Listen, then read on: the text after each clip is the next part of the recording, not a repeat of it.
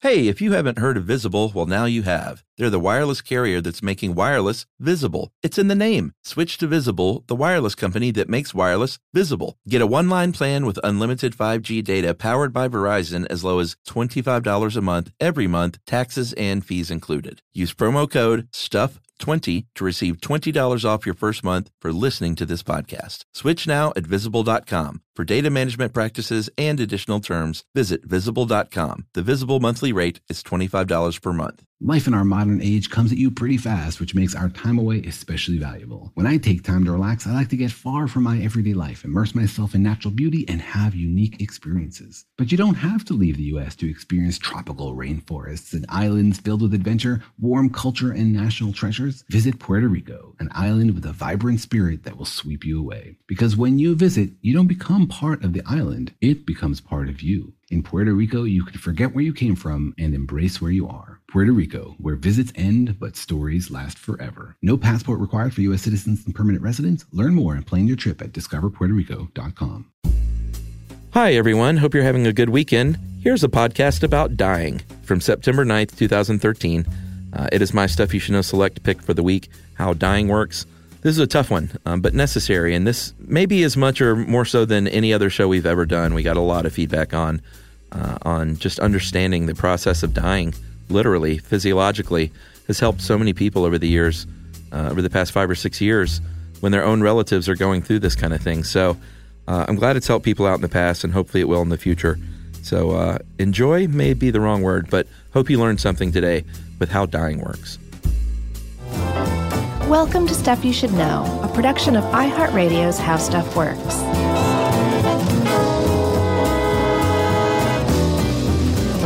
Hey, and welcome to the podcast. I'm Josh Clark. There's Charles W. Chuck Bryant. How you doing? Hey, and uh, Jerry's over there. Jerry, for the first time, just saw a meme that's been out for a couple of years.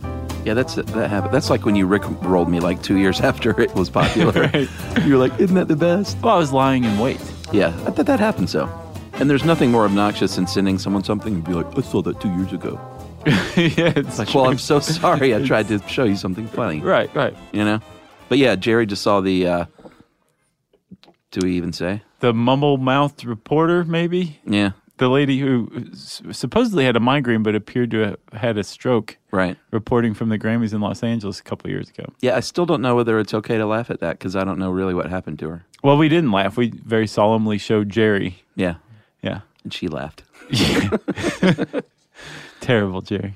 Terror Station. Um, I've got one for you. Okay. I've got a bit of an intro. It's not much, so don't Great. get your hopes up. All right. Um, have you ever heard of the Population Reference Bureau? No. You have because I've mentioned it before. Ugh.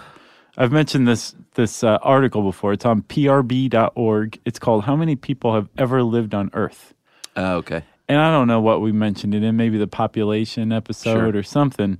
But it's a really cool little article by this demographer named Carl Hobb, H A U B, and he um, there's even a video of him explaining it if you couldn't get what he was going with. But Hobb, um, he reckons that modern humans, people who are virtually indistinguishable from you or me, aside from the fact that they're not wearing like any clothes really, Sure. um, showed up about 50,000, 52,000 years ago. Okay. So Hobb puts the population of humanity at two uh, in 50,000 BCE. Oh, Okay. yeah. So from that point to 2011, he extrapolates, does the math, does his little demography thing. Yeah. And Hobb comes up with the number that 107 billion 602 million 707,791 people have ever lived between 50,000 BC and 2011 CE. That's pretty neat. It is. That's a lot of people. He says that means about 6.5% of that are alive right now or were in 2011. All right, so we're dying off. Yeah. That's the point. All 107 billion, 602 million, 707,000, 791 of those people had one thing in common. one thing aside from being humans. Taxes. No, not even, not even man. Pre-tax. Yeah, yeah, they didn't have tax in, in 50,000 BC. They Yeah. had running from saber-toothed tigers. And death. Death. It was death. That's the one thing. All 107 billion, 602 million, 707,791 of those people had in common. You know, when I was thinking of your intro uh, driving here today, I thought that'd be funny if Josh was like, "How long people been dying, Chuck?" And you know what? This wasn't that far off. I Nice. was like, he wouldn't do that. you, you're like, that'd be way too boring. What a But- stupid way to No, that's a intro good this. number. I like that. 107 billion, 602 million, Mm-hmm. 701,000, 7,000. 791. Yeah. Wow. Yeah. And that includes you and me, pal. You know what that means? You're going to die. Mm-hmm. I'm going to die. Yeah. Jerry's going to die at least two or three times. We're all going to die. Yeah, this is our dying podcast. Wh- And we have covered just about every aspect of dying. Can you die from a broken heart? How rigor mortis works? What's the worst way to die? Yeah. Um, Is there a best way to die? Did we do that? that was kind of in the is there a Was worst there? way Okay. to die? Yeah. Um, we've covered everything from autopsies. Peak oil, what can be done with the dead body? ninjas. Yeah, well, ninja at least. You should know better than that. Yeah, we really have danced around everything except just how dying works. And this is going to be a sad podcast in many ways and gruesome in some ways Yeah, because we're going to touch on some of the stuff we hit on in like rigor mortis and autopsies and the actual dying process. right. But I mean, So brace yourselves. and I've mentioned this guy scores of times at least. But as the Thomas great Mann? no, No. uh, it's uh, Charles Mann you're thinking of. Oh, okay. Uh, the great psychologist Ernest Becker. Oh, yeah. Shout out to our pal Joe Randazzo, Yeah. who's like into Becker now. Isn't it Ernst or is it Ernest? Ernest. Okay. You're thinking of Max Ernst. Okay. Ernest Becker um, wrote The Denial of Death, a Right. seminal work that basically says we're all just doing everything we can to think about our own demise. Yeah. The, and there is some sort of health, whether it's spiritual, emotional, there's some sort of health or well being, I think, from facing the fact that you're going to die Sure. and talking about it. Yeah. So let's talk about death, baby. Let's talk about you and me. Let's do it. Okay. So uh, Molly Edmonds, um, who uh, used to be on Sminty, uh, stuff mom never told you, we call it Sminty, Sure. um, wrote this one, and I think it is interesting. And I usually don't like it when articles say like the definition of blah blah blah, but it's kind of interesting that in the first encyclopedia it was just the separation of the soul from the body, and now it's you know thirty times that long in the encyclopedia, Right. and that's just sort of indicative of how we used to think of it and how I don't know if it's ironic or not, but how medical science has complicated that over the years. Yeah, well, it's definitely ironic because I mean, it- we used to be confident that we understood death. It's like that person isn't moving anymore. If you ask him what he wants to eat, he's not going to respond. if you choose something for him to eat, like a block of cheese, it's not going to be swallowed. Like, Yeah. that's death. And since there was perhaps a lot more rel- religiousness a- associated with death and dying than there is today, Yeah. um, that kind of underscored the belief in death. It's the soul departing from the body. That's right. And it, what what more do you want to know, egghead? It's death. Well, yeah, and uh, way back, you know, a few hundred years ago, you'd call in a priest, and they'd they'd check the body, see if it's breathing, and say, "Yep, they're dead." and that was pretty much it. The doctor wasn't even involved at that point. Well, there may not have even been such a thing as doctors, and if there were, they Yeah. were wearing like masks that made them look like crows to protect them from the plague. So they weren't any better at as- ascertaining death than a, a, a priest was. That's true. Uh, when doctors did come along and they invented things like the stethoscope, they could actually check and see if there was a heartbeat. Before that, there was Balfour's test, which I couldn't find out a lot about this other than you stick needles into the heart with little flags on it and see if the flags move. I think that's pretty straightforward. Really? Yeah, I think that's about it. I mean, Okay. that's the test. I'll buy that. And there were other tests that, like, a priest who may have come to say whether you were dead or not would use, like, placing a feather above the mouth or around the mouth or nose to see if Sure. it moves. the old mirror A check. mirror trick. yeah. That's still, you know, useful. It is, but only if um, the mouth is still moist. If it's a dried mouth, it's probably not going to fog up a mirror. Well, if it's not breathing, it's not going to fuck up a mirror. Right, exactly. so I said that medical science has complicated it, and that's exactly what's happened over the years because as we progressed with medicine, we discovered a lot of ways to actually reverse death, like bring people back from the dead, whether it's something as easy as CPR or as complicated as, you know, machines that help you breathe and feed you. Right, and and not only that, we've entered this really awkward period um, in human medical history where the machines that can tell us whether someone is alive or not Yeah. are more advanced than our machines that can g- bring a person back from death. Yeah. So we have ways to sustain the body, Yeah, yeah, I see what you mean. but not necessarily the the person, depending on your definition of death. Yeah, like the faintest trace of a brain uh, wave, maybe. Right. Yeah. So we went from holding a feather under somebody's mouth or nose Yeah. to see if they were alive to using the MRIs Sure. to see whether there's electrical activity. And we're finding that all of these old signs, these old outward signs of death, don't necessarily mean that the person's dead. And even if the person is dead, we have technology, like you were saying, Yeah. to resuscitate them. The question is if we resuscitate them and they're still not talking, they still don't tell you what they want to eat, Yeah. are they alive? Well, yeah, and we and this hasn't been that long, you know. I mean, in the fifty-two thousand years or whatever that people have been dying, it's only been the past, you know, sixty something that we've had to come up with terms like persistent vegetative state and irreversible coma. Yeah. Um, because of those machines that can Exactly. resuscitate or sustain a body. And uh, in 1958, that was when the uh, a French neurologist uh, described the coma de passe, which is a state beyond coma, basically uh, brain death. Although that didn't come along until technically until 1968, when Harvard Medical School did uh, uh, basically defined it for the first time. Yeah. And Although they didn't even call it brain death at the time, what they call it? just irreversible coma, like you're not coming back. Gotcha. Brain death was kind of tagged on later. Um, so yeah, so coma de pass, um, veg- persistent vegetative state, Yeah. brain death. Um, all of these things would indicate again that you're dead.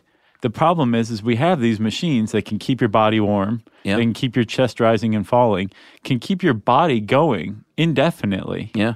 Um, but the thing is, is there's something that's not there, and it, it- does that mean you're dead? There's been a lot of talk about um, exactly what constitutes death. Defining death is a very, very difficult thing to do, especially. With through the advancement of medical technology, it's kind of changed. Every time you come up with a, okay, I got it. This is the definition of death Right. medical technology can provide some picture of a state of consciousness or life that throws a wrench in the works, you know? Yeah, and it's um actually after 1968, it took uh, till 1981 a, a presidential commission is when they finally in the United States wrote a paper called "Defining Death: Medical, Legal, and Ethical Issues and the Determination of Death." That was the basis for the Uniform Determination of Death Act, which basically rejected the Harvard idea that of the higher brain, which is like when your personality and your memories are gone, uh, the cortical brain, that means you're dead. And they rejected that in favor of the whole brain, which includes the brain stem, which is what keeps you breathing and functioning. Um, they rejected it in favor of that. So Harvard was like, Meh. right. um, I, I, I don't know. I, I think I subscribe to the um, higher brain death definition of death. yeah, Um, the brainstem, I'm, yeah, it's, it's pretty significant. sure. Um, you can be born with just a brain stem. We talked about Mike the Headless Chicken before. Oh, yeah, yeah. Um, he had his head cut off, which included his brain, but his brain stem was still there, and he's a chicken, so it didn't really matter. Sure. Um, but th- there, there, that is a there's a huge division between the two because there's a big difference between breathing Mm-hmm. and being able to swallow for yourself yeah.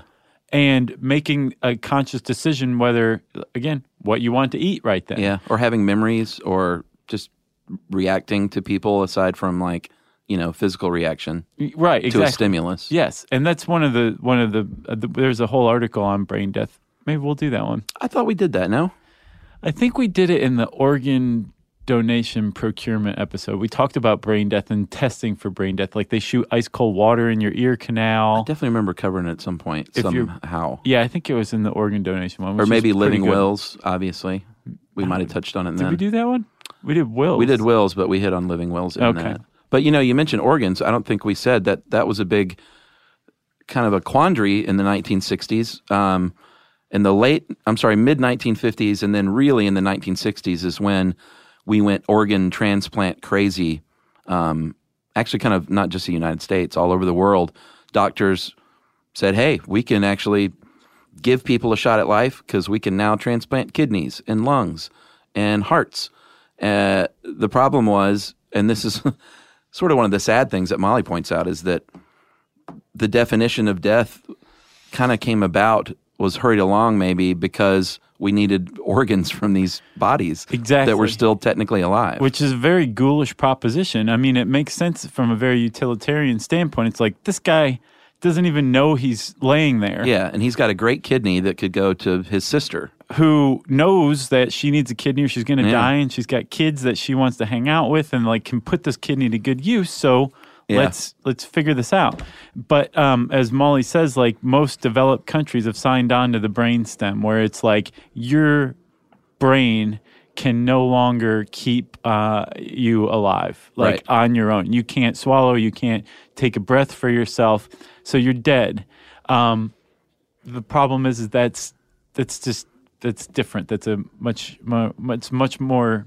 It's a narrower definition of death, I right. guess. And I think that that probably rules out a lot of people who might otherwise be used to harvest organs. Yeah, harvest.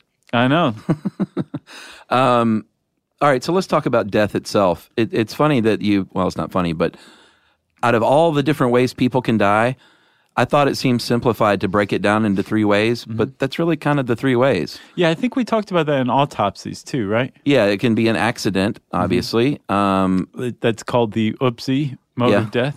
yeah, the violent death, which is also an oopsie, I guess. Well, not an oopsie, No. it's tragic Yeah. homicide or suicide. So Chuck, let's talk about what it's like to die from different types of death. You dug this up. You ghoul. Yeah, because I I really wanted to know like what is it like to drown or to be burned alive? Yeah, and, and people have survived Yeah. some of these things and come back to tell the tale. that's obviously the only way we're going to find this stuff out Yeah. are from lucky people. Um, drowning, I've always heard drowning's a good way to go because it's not so painful. Yeah, and that, like the brain supposedly releases endorphins at the end. Yeah, Same with freezing, I've heard too. maybe true. Um, although uh, drowning victims have reported, uh, aside from the panic, a tearing and burning sensation uh, when your water starts filling with lungs. Yeah. And quickly, hopefully, really quickly after that is the feeling of calmness. Yes. That overcomes you. And tranquility. Yeah. Um, a heart attack, you got the squeezing chest pain in your chest or your left arm. Yeah, like a weight on your chest. Right. Um, what I didn't know is that uh, w- because of the heart not delivering oxygen to the brain any longer, you can lose consciousness um, within like 10 seconds. Uh huh. Um, I didn't realize that. I Yeah. thought like it was, m- there was a lot more to it. Well, it depends, you know. Everyone has their own signature heart attack as well. Sure. Um, if you bleed out, I imagine this is not one of the best ways to go. Um, after about a liter and a half of blood, you're going to be thirsty and weak and anxious. Anything over two, you're going to be pretty confused and dizzy and probably lose consciousness pretty soon after. and all of that would be, that would relate to how fast you're losing blood. Sure. And it would probably be very unpleasant depending on how you're losing blood, like why, because you would imagine that you, if you're stabbed in the gut or something like that, Yeah. you got the attendant pain in addition to this dying from loss of blood. Yeah. Or like, man, Reservoir Dogs. Yeah. That was like one of the most hardcore ways to open a movie. Yeah. or uh, not open, but they cut right to that scene after the diner scene. Right. After the walk. Yeah. Yeah. Um, electrocution. Um, if you're in your house and you get electrocuted, uh, it could stop your heart right then and there. And uh, if you're in an electric chair, you may have actually heated your brain up to the point where you die or suffocated to death. Right. But the there's indications that being electrocuted with enough voltage uh, Knocks you out. that it instantly you lose con- uh, consciousness. Right. That's the idea, probably, Yeah. with the quote unquote humane. I'm sorry, quote humane end quote. I'm gonna stop doing that. I'm going back to quote unquote. Yeah. What if you fall from a height? if you fall from a height, supposedly um, time slows, which is awful. Yeah. It's like, well, you're Here's- going to experience all of this. Yeah. That's uh, yeah, the idea that you that you really can take it all in. That's really awful. Uh, so they've they uh, did a study of um, jumpers from the Golden Gate Bridge, uh, which is 75 meters. What is that? Uh, 230, 40 feet. It's high enough. That's Um, how high it is. And they they found evidence that a lot of them died from e- exploded lungs, exploded hearts. Um, their organs were all cut up from their ribs, Yeah. uh, which would indicate death was pretty much instantaneous. Yeah, we talked about that on something too recently, I think. Or maybe I heard it someone else talking about it. It's a pretty bad way to go. What the Golden Gate Bridge, or just Just just falling, dying from a height? Yeah, I, th- I can't remember who I was talking to about jumping in the water. I was like, what actually kills you when you jump in the water from that high? And it was like your organs smash into each other and explode. Yeah, I guess from any height, Yeah. when you when you die from that it'd be from organ explosion or whatever Yeah. Or, uh, you know, the brain, obviously, yeah if you go head first. hanging Uh, yeah, that's um, the long drop back in the day would, although they still, you can get hung in certain states if you choose. really Yeah, Washington State, I know you can. huh Um, you can choose that as your method, and they'll build you the gallows. And uh, the idea there is you want your neck to snap, otherwise Yes. you die slower and you know suffocate. the problem is, is there was a study of 34 prisoners that found four-fifths of them died partly from asphyxiation Really? that's the wrong way to hang somebody is Yeah. if you if you don't snap their neck or they don't lose consciousness immediately um, they sit there and hang and, and die of asphyxiation that's a bad way to go Uh, and speaking of bad, I think being burned to death may be one of the worst. Isn't that what we came up with on the uh, Worst what's way the to worst die. way to die? I think so because you feel it, and you'd think like your nerve endings. That's what I thought. Like, oh, your nerve endings are probably like stop responding quickly, but apparently that's not the case. No, not only is that not the case, apparently your the fire further sensitizes your nerve ending, so you feel even more pain. Wow. Yeah, but luckily, most people, I, I think the vast majority of people who die in fires actually die from smoke inhalation Yeah. before they ever feel pain from fire. Yeah, that or well, I don't know about before they feel pain, but hopefully quick enough. Well, you know, carbon monoxide sinks. So, like, well, there's a lot of smoke. You are down low to the ground, and that's where the carbon carbon monoxide is. So you're Right. inhaling mostly that. So it's possible it's before. That's true. And then the natural death, which is uh, passing of old age or disease. And here in this country, we have kind of whipped up a lot of the disease over the years into into they've sniffed them off the case. right. Well, it depends. Like some of the ones that like kill undeveloped countries, like diarrheal diseases, like Sure. dying from diarrhea. yeah, Um, you don't have that much in the U.S., but we have chronic disease like obesity and diabetes and um, cardiopulmonary disease. Yeah. um, we have that down pat. I've We're- got the we're top good at five that. here actually. I think they're all in there, aren't they? Um, heart is number one. Cancer is number two. Um, lower respiratory is number three. Uh, stroke is four, and accidents are five. Yeah, and it, it's a huge drop. Cancer and heart are close to six hundred thousand, and then number three, uh, lower respiratory, is only one hundred and thirty-eight thousand. So that shows you what cancer and heart disease are doing Right. in the United States, at least. And the upshot of all this is that most of us are not going to die suddenly, um, either by accident or by violent death. Yeah, dying of old age didn't used to be a thing. No, it was like it's like a lot of ways to die, but that wasn't Right. one of them. You ticked off some traveling knight, or Sure. um, there There's a was good a, one. dispute over grazing rights. Yeah, Or, or the um, plague. yeah, you walked into a bear cave. Yeah, Yeah, the plague's another one. But um, yeah, old age is it, it's kind of a new thing, but it's one of the m- most um, prevalent forms of death in developed countries. It, Yeah. it actually has its own name, frailty. Yeah, which is great. It's sad, but it's great that now we can live out our lives and and we're about to talk about it, but sometimes the body, just like any other machine, just stops working. Right. It's not designed to keep going indefinitely. And No. ultimately, the system shuts down as its subsystems shut down. Dude, it's shutting down every second. Right. Right now, That's our bodies are exactly shutting right. down very slowly. And for that reason, because you and I are both dying. I guess once you're born, you start dying, Yeah. or after you stop growing, you start dying, right? is that is that just the positive outlook or uh, but I mean, like you're shedding cells, and like this is like the dying. We're in the midst of the dying process. Just this natural system is in the winding down, although it takes decades, and we still have plenty to do. yeah Like you said, you're dying. I'm dying. yeah That's why they have a, a a more specific definition of death, which is um called active dying. Like you and I are not actively dying right now. no No.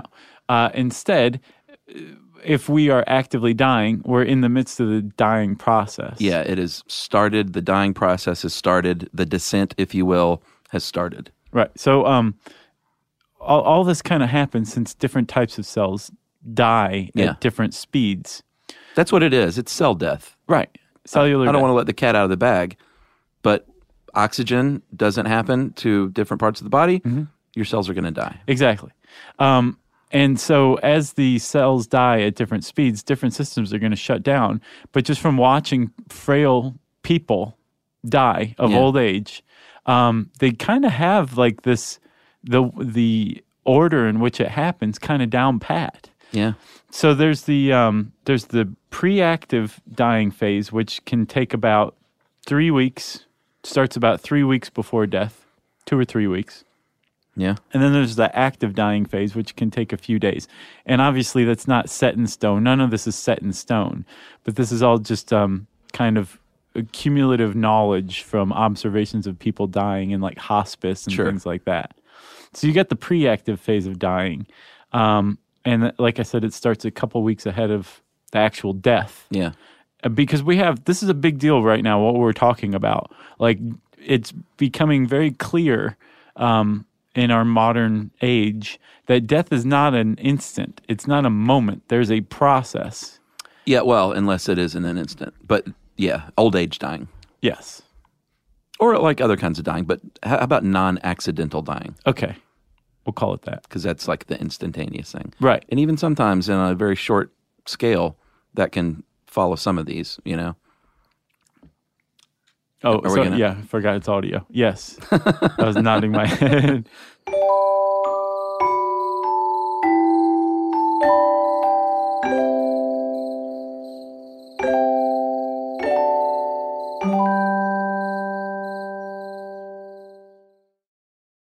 When you think about the future, what kind of technology do you envision? Whatever the future holds, artificial intelligence will undoubtedly be at the heart of it all. Join Graham Class as he hosts season two of Technically Speaking, an Intel podcast from Ruby Studio in partnership with Intel. Explore the future of technology that's rapidly evolving our world today with the help of AI. There's still so much work and research needed to fully understand the power and potential of AI, and Intel is at the forefront of implementing AI and revolutionary technology that's changing the world we live in for the better. In each episode, Graham interviews the minds transforming medicine and healthcare, retail, entertainment, personal computing, and more, while pioneering new uses for AI in these spaces. Tune in every other Tuesday and explore the latest technology that's changing our world today and creating a more accessible tomorrow. Listen to Technically Speaking, an Intel podcast on the iHeartRadio app, Apple Podcasts, or wherever you get your podcasts.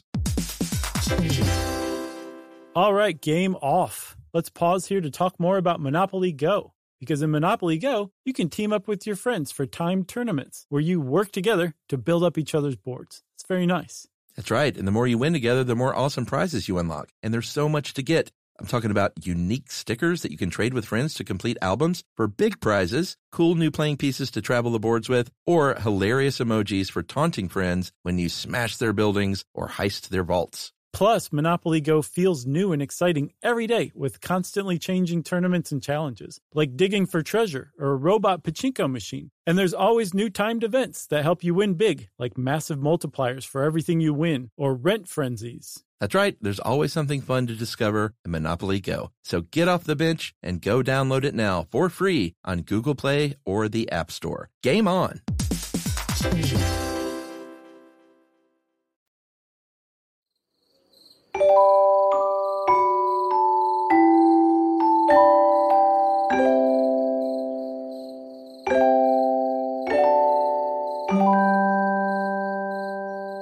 So the pre-active phase of dying, Chuck.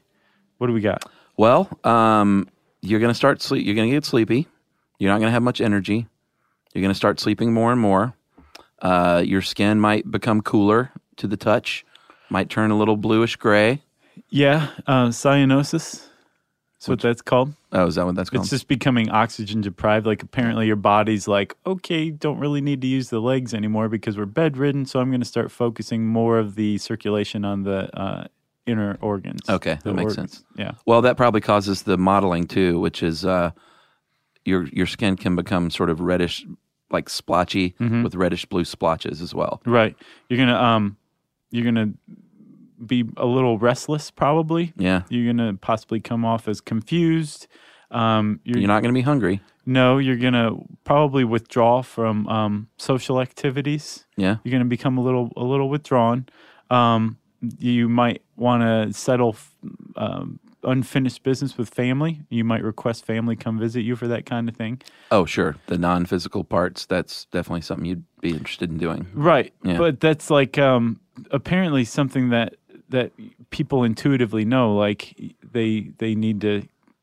Apparently, patients know when they're dying. I've, I've seen that happen. And one of the one of the signs uh, from um, that's mentioned in hospice care, palliative care, Yeah. um, is that the patient may even state, "I'm dying." Yeah. Like I started, it's coming. That's pretty common. Yeah, Um, yeah. And that's sad that when you realize, like, all right, this is this is it. Like, I feel myself.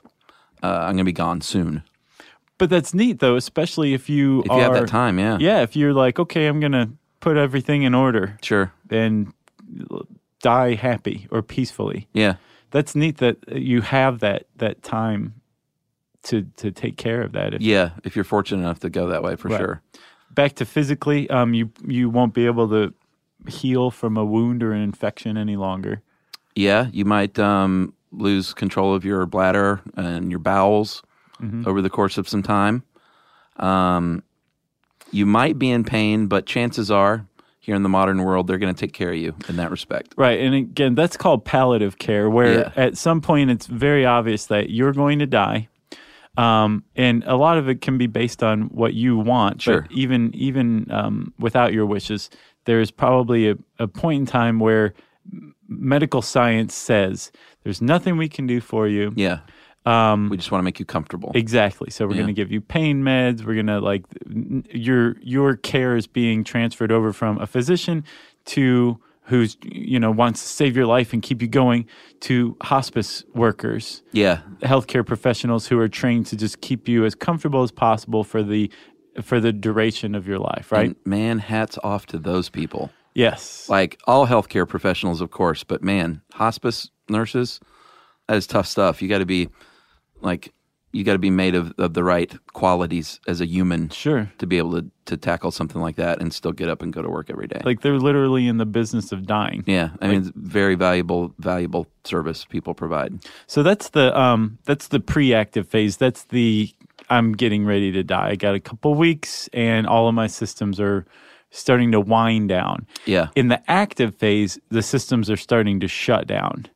Um, you may not have consciousness, and if you do, you may uh, if if you are able to be aroused from con- from unconsciousness, Yeah. you're going to slip right back into it again, possibly Um, you are probably and apparently families find this very disconcerting you're probably going to s- s- talk about people who are dead as if they're in the room or you can see them or hear them Yeah, is this just the mind slipping? it, uh, they don't know um, hospice workers from what i can tell tend to just treat it like it's real treat it on its own terms Yeah, they're not saying it's real or it's a hallucination or something like that and they advise families not to treat it like a hallucination It just to not to correct them. Yeah, that makes sense because you, you're there to provide comfort, not say, "No, Grandpa, Grandma's been gone for years." exactly Why would you want to do that? the, the, there is an exception to that you would want to do that if they're fearful from their visions Oh, okay. then you can say that's it's not real it's just your your brain or that's er, not real or whatever Yeah, again, all about comfort. Yes. Yeah. But you don't want to contradict them if they're happy or Sure. even saying it in a neutral tone. It's only if they're they're fearful that you want to say that. But apparently, f- families are kind of like, "Oh God, they're Oh, I'm going sure. crazy," you know. Yeah. But it's a, a it's a natural part of the active dying process. Breathing's going to become really weird. Um, the patient's going to stop breathing for disconcertingly long periods of time.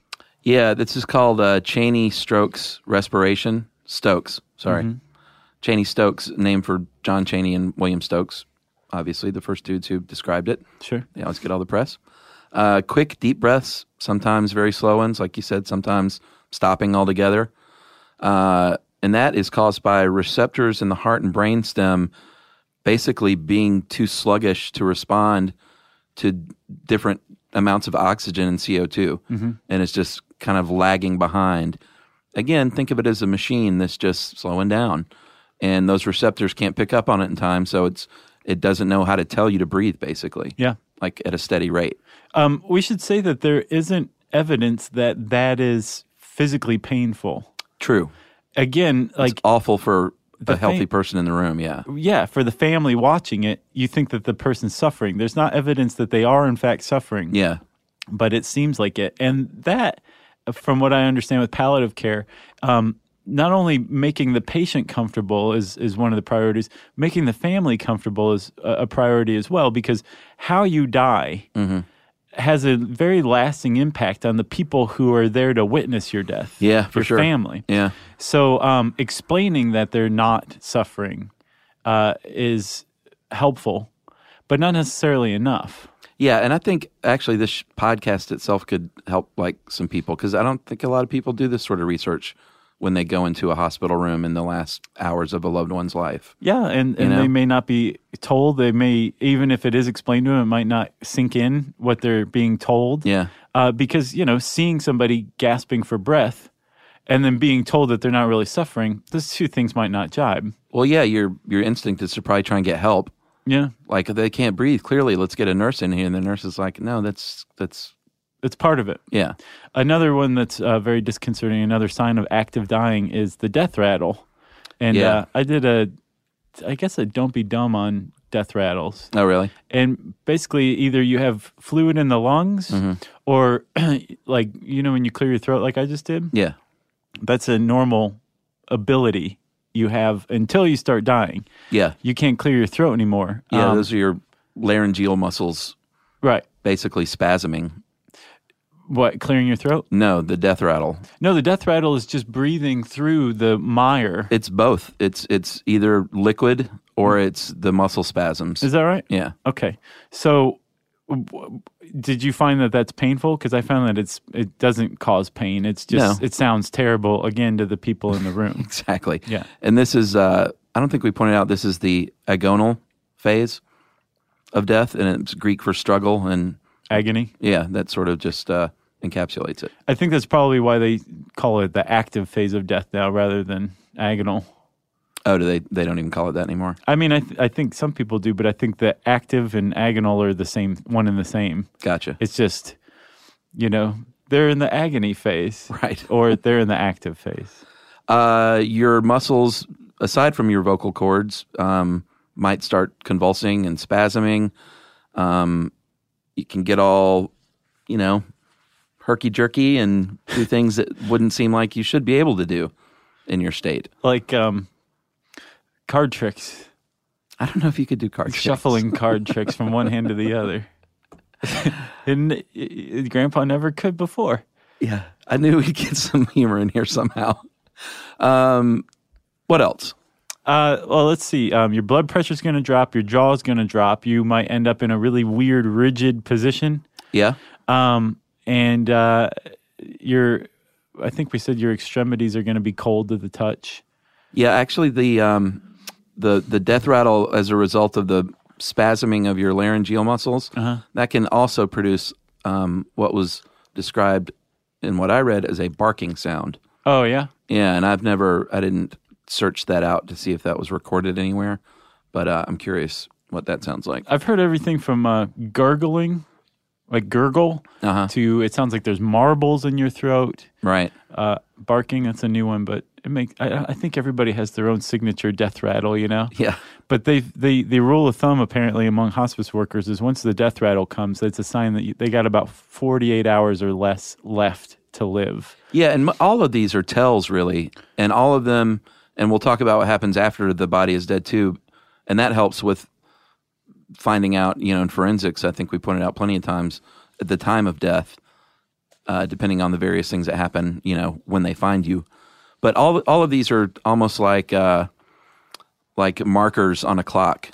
Yeah. And if you're in hospice care, you know these things like, oh, this is this means this. Well, they're, they're signs and symptoms of the system shutdown that the person's body is going through, you know? Yeah, So, um, it, the the senses apparently also are lost in a, a healthy person or a person who uh, has all five senses. yeah, Um, they're lost in a certain order, and touch and hearing are the last to go. Oh, really? And another That's kind of nice. another very important point that hospice workers make is never ever talk about the patient Yeah. like they're not there. Yeah, yeah. Because they can hear you up until the end. Yeah. Like hearing is kept so long as the person could hear before then and there's not any damage from, you know, during the active dying period.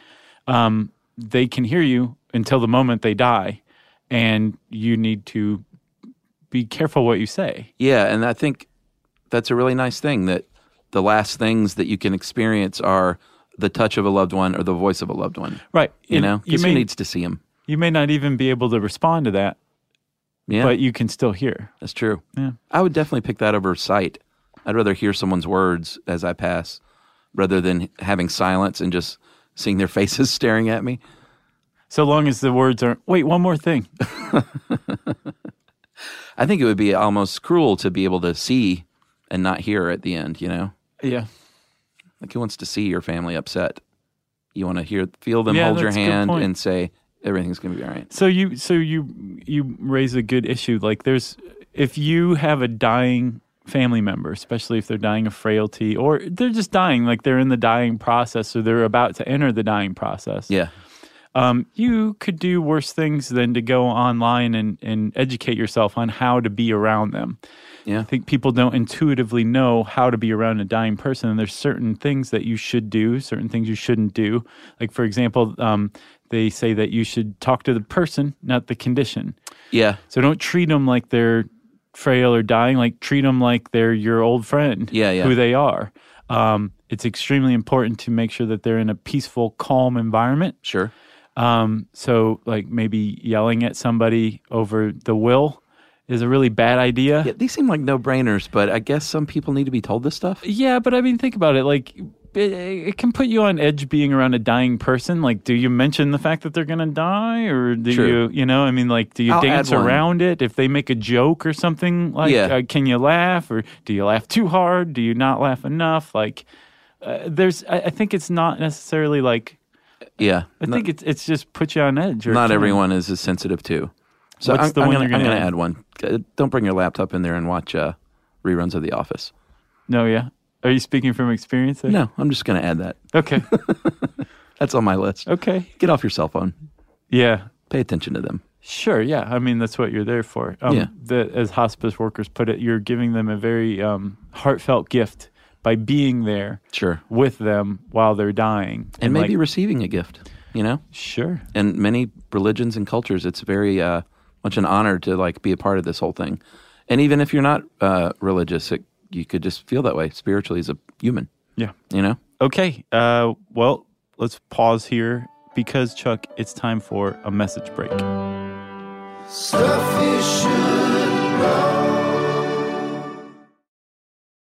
When you think about the future, what kind of technology do you envision? Whatever the future holds, artificial intelligence will undoubtedly be at the heart of it all. Join Graham Class as he hosts season two of Technically Speaking, an Intel podcast from Ruby Studio in partnership with Intel. Explore the future of technology that's rapidly evolving our world today with the help of AI. There's still so much work and research needed to fully understand the power and potential of AI, and Intel is at the forefront of implementing AI and revolutionary technology that's changing the world we live in for the better. In each episode, Graham interviews the minds transforming medicine and healthcare, retail, entertainment, personal computing, and more, while pioneering new uses for AI in these spaces. Tune in every other Tuesday and explore the latest technology that's changing our world today and creating a more accessible tomorrow. Listen to Technically Speaking, an Intel podcast on the iHeartRadio app, Apple Podcasts, or wherever you get your podcasts.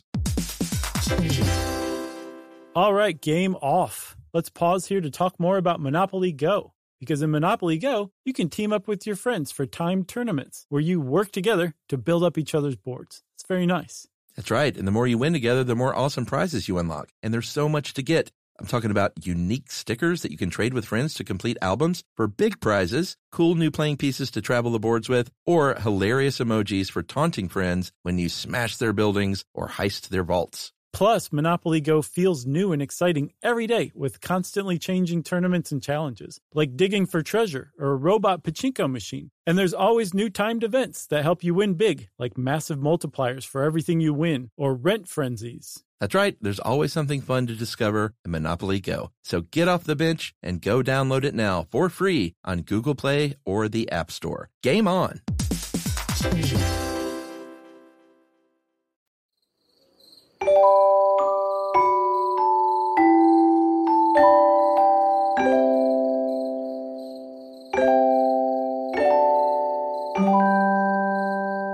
And uh, we're back. Okay, so are we dead yet? Are we at that point?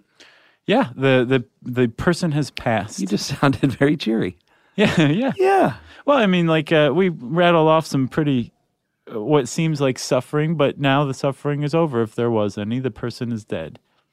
So once you immediately immediately after you die, your pupils are going to dilate because the muscles controlling the iris are, you know, going to have their final rest. So your pupils are going to dilate, and then uh, have you heard of the terminal tear or the lacrima mortis? No. This is a um, usually in the right eye, and there's no real explanation for it, but um, it is a final tear that you shed Wow. and um, it doesn't always happen right after you die, although it can. They did a study in the early 90s in New Zealand, and out of 100 deaths, 14 of them, right at the time of death, had the lacrima mortis tear, and uh, 13 of them in the final 10 hours. And they say uh, to to look out for that if you're the family, because it can be a sign, and also they try to talk you into the fact that it's a comforting thing, Yeah. like to see that tear being shed. Wow. Yeah. And since we're on eyes, Uh-huh. you know the old thing where you close someone's eyes after they die? Oh yeah, or you put silver dollars on. if it's if it's the old west. Yeah. Um I guess people do that to so you're not having someone a dead body staring at you. right. Because if they're looking dead forward, straight forward, they're like following you all throughout the. yeah. And it's definitely a movie trope, but if you don't close the eyes, and I never knew this, um, something called T A C H E noir. I don't know if it's Tash or Tash noir. Okay. That is a, a black, a dark reddish brown strip that forms horizontally over your eyeball. And I guess it's just, you know, your eyeballs dry out and has that air. Huh. So if you don't close the eyes, and I looked it up, it, you're going to see this weird horizontal stripe across your eye. There's a plus the the effect it has on the living. The difference between seeing a dead body with their eyes closed and a dead body with their eyes open is Yeah. just it's like a galaxy between the two as far as discomfort goes. Yeah, somebody should edit together the, uh, like every time that's ever been done in a movie. Yeah. Just like super fast. Yeah. All right. So that's all I got on the eyes. Um so Chuck, I want to alarm you right now. Oh, boy. you have living in your guts right now the very organisms that are going to decompose your body when you die. They're Yeah. just sitting around waiting, waiting for action. Waiting for the signal. Yep. Um, when you die, there's a lot of stuff that's still alive, that's still going on. Yeah. Even though you're brain dead, whole brain, higher brain, heart dead, your heart stopped. You're That's- dead. You're, that's another definition of death. I don't know if we mentioned Yeah. heart, your heart's not beating anymore. Right. Uh, you're dead. Yes. Um, there's no bringing you back. You've been in your your heart hasn't or your brain hasn't had oxygen for a while. You died of hypothermia, uh, and they warmed you up, so now you're officially dead. You're gone. Right, but there's still a lot of stuff. Remember the um, poop shake episode. Yeah, who can forget? we talked about the microbiome. We have this whole other like part of our life, our living organism that's still around. That's still operating. Yeah, And a lot of stuff living within us, including part of our microbiome, they're still carrying on processes. Like apparently you can harvest skin cells for 24 hours yeah. and and they're still alive. Just use them. yeah, for all sorts of stuff. Yeah, you can harvest them. Uh, and then, of course, inside your intestines, there's little tiny organisms that are still living and are going to help do the work that comes next. starting a couple days after death. Like if you just fell over in the woods and no one was around, I always love the setting. right? Um, and you're just left there. Within about three days, these organisms, the microflora, is going to go to work on you, starting in your intestines. Yeah, and this is after the various mortises, correct? Yes, which uh, I guess we should kind of go over it, but I would recommend everybody um, go listen to What Causes Rigor Mortis. Yeah, for sure. It's on the website. You can go to stuffyoushouldknow.com slash podcasts uh, slash what hyphen causes hyphen rigor hyphen mortis. Um, we'll just run through the mortises real quick then. Um, algar mortis or the death chill. Mm-hmm. That's the first first thing that's going to happen. That's where your body starts dropping in temperature Yep. about a degree and a half Fahrenheit per hour until you are just like a nice red wine at room temperature. Yeah. Actually, that's not quite true. Red wine's like 64 degrees I Fahrenheit. guess it depends what kind of room you're in. Yeah, if you're in a 64 degree. It's perfect. Yeah. All right, what else? Uh, well, after algor mortis, um, you got rigor mortis a couple hours after death, where the body um, settles into a um, stiff state. Yeah.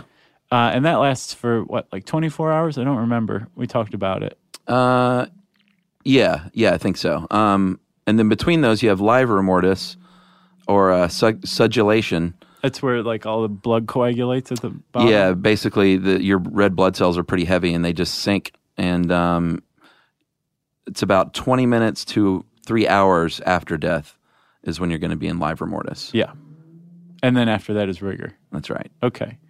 So, So, now back to putrefaction. 'Cause right. Well, that's uh, the best thing to talk about. yeah, ever. that's that's basically like your these organisms going to work breaking down your body and they do it pretty quick. Yeah.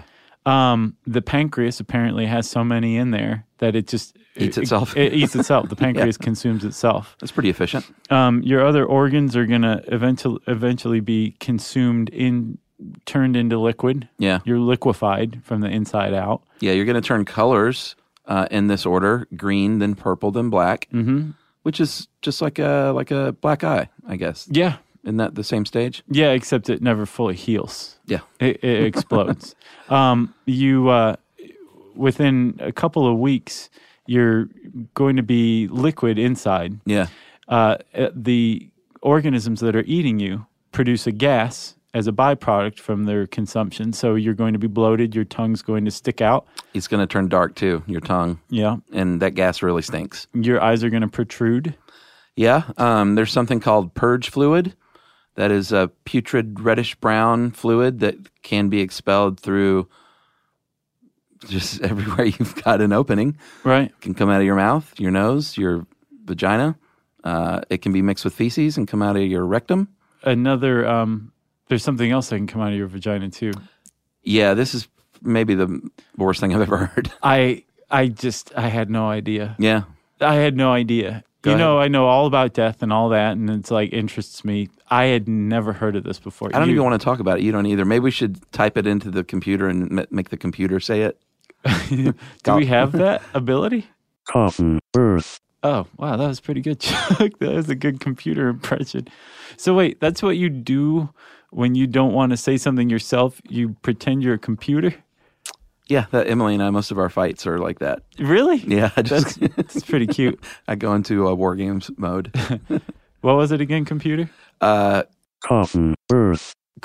So basically, those gases that, um, it- uh, this is a real thing. We're not making this up.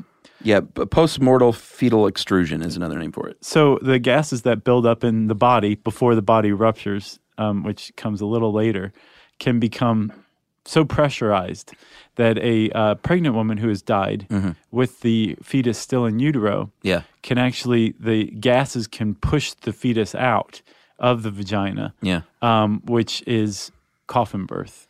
Yeah. And this doesn't happen much anymore. No. thankfully, because we take care of dead bodies pretty quickly. Um, although they did find evidence of it in a case in 2008 where this woman was found like in the woods. But um, it was described a lot in like 16th to 18th century medical literature. Oh, you know, it just drove them crazy too. Oh, sure. Like she was obviously alive for weeks afterward. Yeah, and archaeologists apparently too are are have to rethink uh, sometimes when they find because sometimes you would die during childbirth, but the um they would bury the the the baby with the mother, Right. And so you would find the bones like cradling each other almost. Mm-hmm. But then they go back. Uh, they've had to go back and look at some where they find the you know between the legs the bones of the baby, and they think that might be the case, like of, of a coffin birth. Right. Boy, So there's the worst thing in the world. yeah. Um, There's probably a death metal band with that name. if there's not, there is now. Yeah.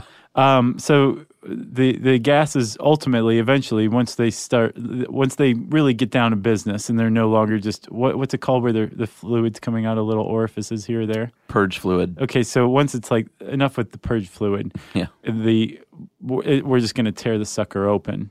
Your body ultimately ruptures.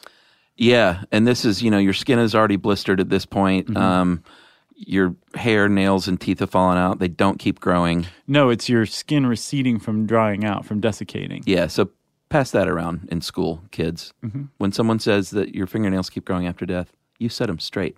Tell them Josh sent you. Oh God, I just realized there's kids listening to this. yeah. Um, and then the old degloving, which we've talked about before. oh yeah, I forgot about that. Remember that? Yeah, where the um, that can happen to you if you drive at ten and two and you have an airbag. The gases that expand the airbag out of your steering wheel are very hot, and if you're not driving at nine and three, and you have your hands at like ten and two or something, Yeah. like you're going to be degloved Really? alive. Yeah. But Your, yeah, your skin is just burned right off your hands, or it, it's burned and, and separated, and then eventually comes off. so ten and two is not how you should drive any Not longer. anymore. No, Really? that's what I've learned. Yeah, I drive it either just a straight up six o'clock with one hand, Yeah. or a nooner, just a straight up noon. Noon. I, I rarely have two hands on the wheel. You don't drive with like your knees with your hands behind your head, Like- relaxing, Occasionally, if I'm, uh, you know, relaxing. yeah, or playing the guitar or something. Okay, Um, so degloving. yeah, degloving is. I I know we talked about this in uh, the, that's probably rigor mortis, but that's when your or body farms maybe.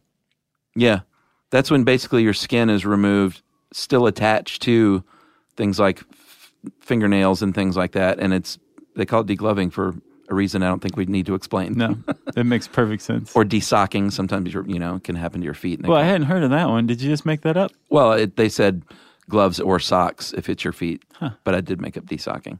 Desocking. Well, I'm gonna have to use that from now on. Yeah, that's good. that might be a new thing. Um, so the body, it, once it once it ruptures, your organs are already liquid, um, and all that's left is a skeleton, which will eventually turn to dust too. Can we be done? No, wait, we can't be done because we do need to talk a little bit about um, assisted suicide. Yeah. I just teed that up for you. Boy, you sure did. Um, that's quite a controversial subject. Like we said, um, I don't know if I said or not. Like this has just been such an, a huge whirlwind of input Yeah, of information in my head in the last like 36 hours studying for this sure. um, that I don't know what I've said yet or not, or Well- what we talked about in another podcast. But Yeah. so we talked about dying of frailty, of old age, and that it's increasing. Yeah, Supposedly, five out of 10 people in the United States will die in the intensive care unit. And I saw this TED talk from Newcastle, Australia, with this guy. I can't remember what his name is, but it's, it's about dying. I think it's called, like, Can We Talk About Dying or something. Right. And his point was, uh, you're going to die in the ICU, whether you want to or not right. if you die of a degenerative disease or frailty unless you say you don't want to die there because Right. the way medical science is currently set up you are going to be treated most of the time uh, up until the bitter end with life-saving measures Sure. and it, you're going to die in the ICU with tubes hooked up and things beeping and like other people w- having crash carts taken in and out of their room and Yeah. people making a big ruckus up until the point you die, unless they give you palliative care or or you say, I don't want to be sustained like that. I don't want to go to the ICU. And his point was if half of Americans are going to die in the ICU, Uh-huh. you have to assume that maybe not all of them would want to die in the ICU. Right. And therefore, they need to think of things like I want an advance directive, a living will. Mm-hmm. I want a living power of attorney to somebody to say, no, no, do not put them on a ventilator. Yeah. Do not put them on feeding tubes. Like, they don't want that. They Yeah. just want to die or they want to go to hospice. They want to go back home. Right. That's another big one. Like, they don't let you go back home Right. especially if you can't speak for yourself. Like to medical science these days, that's crazy. You don't leave the hospital when you know you're dying.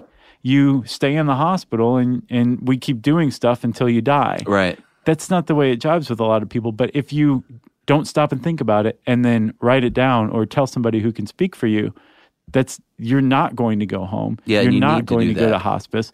You have to do this ahead of time. And part of that that's kind of come out of this idea is okay, well, if we have autonomy to say, I don't want you to intubate me, Yeah. why don't we have the autonomy to say, I want you to give me some stuff that's going to painlessly end my life? Yeah. Because it's either that or facing a tremendous amount of pain and suffering Right. through this degenerative disease. Yeah, basically saying I'm ready. I am ready. It is my life. It's uh, like the Richard Dreyfuss movie from the '80s that Uh, covered us. Whose life it is anyway? I think. I have no idea what you're talking about. Yeah, I think so. It was a movie Okay. about assisted suicide and do you should you had the right to be able to.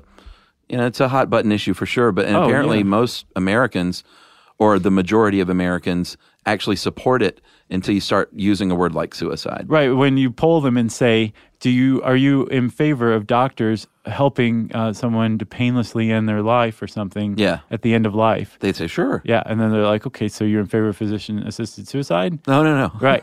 yeah. Um, well, it's that word, you know. and and the doctors who are in favor of euthanasia is is another term for it. Um, uh, say, w- w- look at palliative care. It's like half of a step away from physician-assisted suicide. Yeah. like you're keeping somebody if they request it knocked out on morphine for the rest of their life, so they're never going to regain consciousness. Yeah. Um, there's this you you dug up this one article by a, a British physician who argues that um, that agonal um, gasping Yeah. reflex apparently when part of the apnea is that your body has a reflex where you gasp for air Mm-hmm. and it's really disconcerting to family members even though they don't think that you're suffering Yeah. it looks like you're suffering. And this doctor argued, well, we have drugs that can block this response so that the person can't gasp for air. Right. And what? It's going to cost them their last couple of breaths. But these last couple of breaths make it appear like they're suffering, and the family remembers that their kids suffered. Yeah. Um, so why wouldn't we do that? And there's this conversation that's taking place more and more and more that ultimately it's kind of like, wh- who is somebody to say that somebody can't choose to end their own life Yeah. painlessly through the use of like drugs? Yeah. Or like Hunter Thompson did. Well, I mean that's another way to go, and and you anybody can do that. Sure. but uh, there are some people out there who don't want to die violently. They yeah. want to or die to leave that for peacefully. their family. Like that's the part that I was upset about with that was his wife like finding him and stuff. Yeah, his wife and his son. Yeah. and it just was like, not that's- only that, he did it in his own basement, which yeah, I can understand doing it at home, but he left quite a mess in his own basement for his family to clean up. But if he had other options these days, like doctor assisted suicide, he might not have had to make a mess in his basement for his family. So- Yeah. And Chuck, uh, we know that Hunter Thompson is far from the only person to make his own exit his own way. Sure. Another very famous person, uh, Sigmund Freud did too, huh? Oh yeah? Yeah, you know that. Assisted suicide. Yeah, f- literally physician assisted suicide. He was um, uh, diagnosed with cancer of the palate Uh-huh. because he smoked tons of cigars, Right. which were sometimes just a cigar. I was about to say. and uh, for 16 years, he lived with that diagnosis. And finally, toward the end, he asked his surgeon, his physician, go ahead and hit me up with, I think, five grams of morphine. like Wow. just a ton of morphine, and he died three hours after the injection of it. But which was more than his usual two grams of morphine. right, Yeah. or cocaine. He loved cocaine. yeah. Um, but he had um, developed what was called Totenangst, Totenangst, That's German. which is a dread of death. Yeah. So a- and so he lived with that for 16 years, but he finally he he decided along the way like I I fear this, but I'm going to take it into my own hands. Physician assisted suicide 1939. And there's definitely more than one side to this coin. Oh, Like there's yeah. a lot of people there's very strong opinions on either side, but Sure. I think it's a in, at the very least even if you remove emotion from it, it's an extremely interesting conversation in that it reveals so much about our attitudes toward death Totally. and autonomy and like who's who has the right to decide whether they're going to die or who has the right to tell somebody that they can't do that Whose life is it anyway? yeah Richard Dreyfus. uh, and then chuck one la- one other thing that we want to hit on is um, regret Yeah, I actually saw this a few weeks ago just by chance, and then you sent it to me. Um, I think it was in England. A hospice nurse uh, spent a lot of time researching life regrets over the course of a certain amount of time, and came up with the five most common life regrets.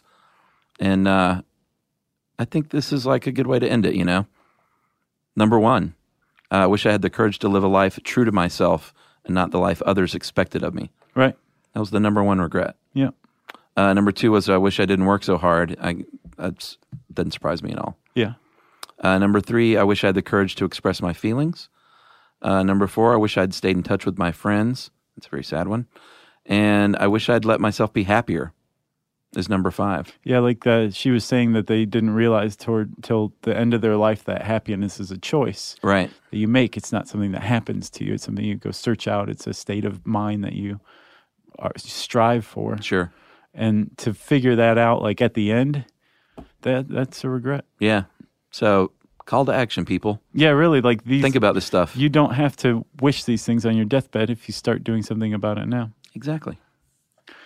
dying chuck you know what we might have just done we might have just Did we finish witnessed the death of the death suite I bet there's something else. yeah only time can tell but i i don't know how much more aspects of death we can cover and i'll tell you what i'm going to put all of them together in a blog post Oh, The- nice. the death suite so everybody can go listen to all things death via stuff you should know What a gift. yeah in the meantime if you want to look up more about dying just type dying into the search bar at how stuff works i think it has its own channel um, there's so much to it uh, and since i said search bar it's time for listener mail Uh, this is a nice one. Um, we don't normally do shout outs, but this was a nice one, and I thought what better way to end such a depressing show.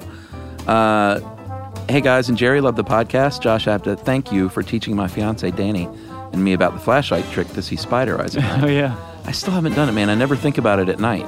Jerry, you said you tried it, right? And it worked? Yeah. I can't. I, I need to do it. I need to set a reminder. And my, my response to people who've been like, can you, can you explain it again? Practice. That's my explanation. Just practice. Just try it from a different angle. Okay. Just practice. The- It, it's re- a real thing. It's not a trick. Uh, it is completely amazing, and this is from Peachy, by the way. Uh, and it's wonderful and frightening at the same time. But the problem now is that whenever we walk our dogs at night, I just can't have my normal fiance. Uh, I have this dude with a flashlight stuck to his forehead, stopping at every field to let me know just how many spiders our dogs are stepping on and how we are always surrounded. Uh, thanks for the show. And now for a shameless request. I know you don't often give shout outs, but it would be the most amazing thing ever if you could give a shout out to Danny on the podcast that airs sometime before our wedding on October 13th. oh, nice. Uh, let him know that I love him more than anything and that I'm excited to share my life with him, even if he does have a flashlight stuck to his forehead for the rest of our lives walking our dogs together. Uh, I know this would totally blow him away, and I would even let him listen to that podcast first. So thanks to Jerry. Thanks, guys. That is from Peachy Way to go, Peachy. in Thousand Oaks, California. I think uh, Peachy just expressed it very nicely. Yeah, so Danny, Peachy, congratulations. Uh, best of luck. Best wishes from us. I told her listen up for it on the dying podcast, and she thought that was kind of funny. And it's like, great, yeah, and Danny, um, maybe put down a flashlight once in a while. yeah, pay attention to your wife. Uh, if And Peachy, don't use the word fiance so much. Okay. That's a life lesson from Chuck right there. No one likes to hear that. Um, if you want to see if you can talk Chuck into a shout out, take your best shot. You can tweet to us at SYSK Podcast. You can uh, talk to him directly on Facebook.com slash Stuff You Should Know. That's where he spends all of his time. Um, you can send us an email to stuffpodcast at howstuffworks.com. And you can join us at our website, our very own website. It's called stuffyoushouldknow.com. Stuff You Should Know is a production of iHeartRadio's How Stuff Works. For more podcasts from iHeartRadio, visit the iHeartRadio app, Apple Podcasts, or wherever you listen to your favorite shows.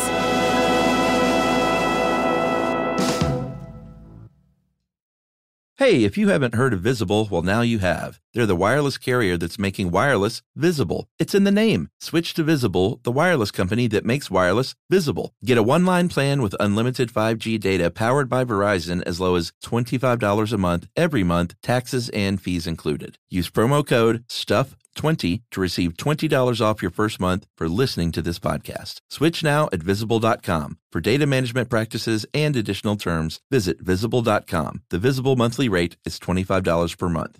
Childproofing people's homes is hard, but Duracell is making it just a bit simpler. Not only are they committed to educating parents, caregivers, and medical professionals about the importance of battery safety, they make the only lithium coin batteries with a non toxic bitter coating to help discourage children from swallowing them. Duracell even features child secure packaging designed to avoid accidental opening. Learn more at duracell.com slash power safely. Available on 2032, 2025, and 2016 sizes.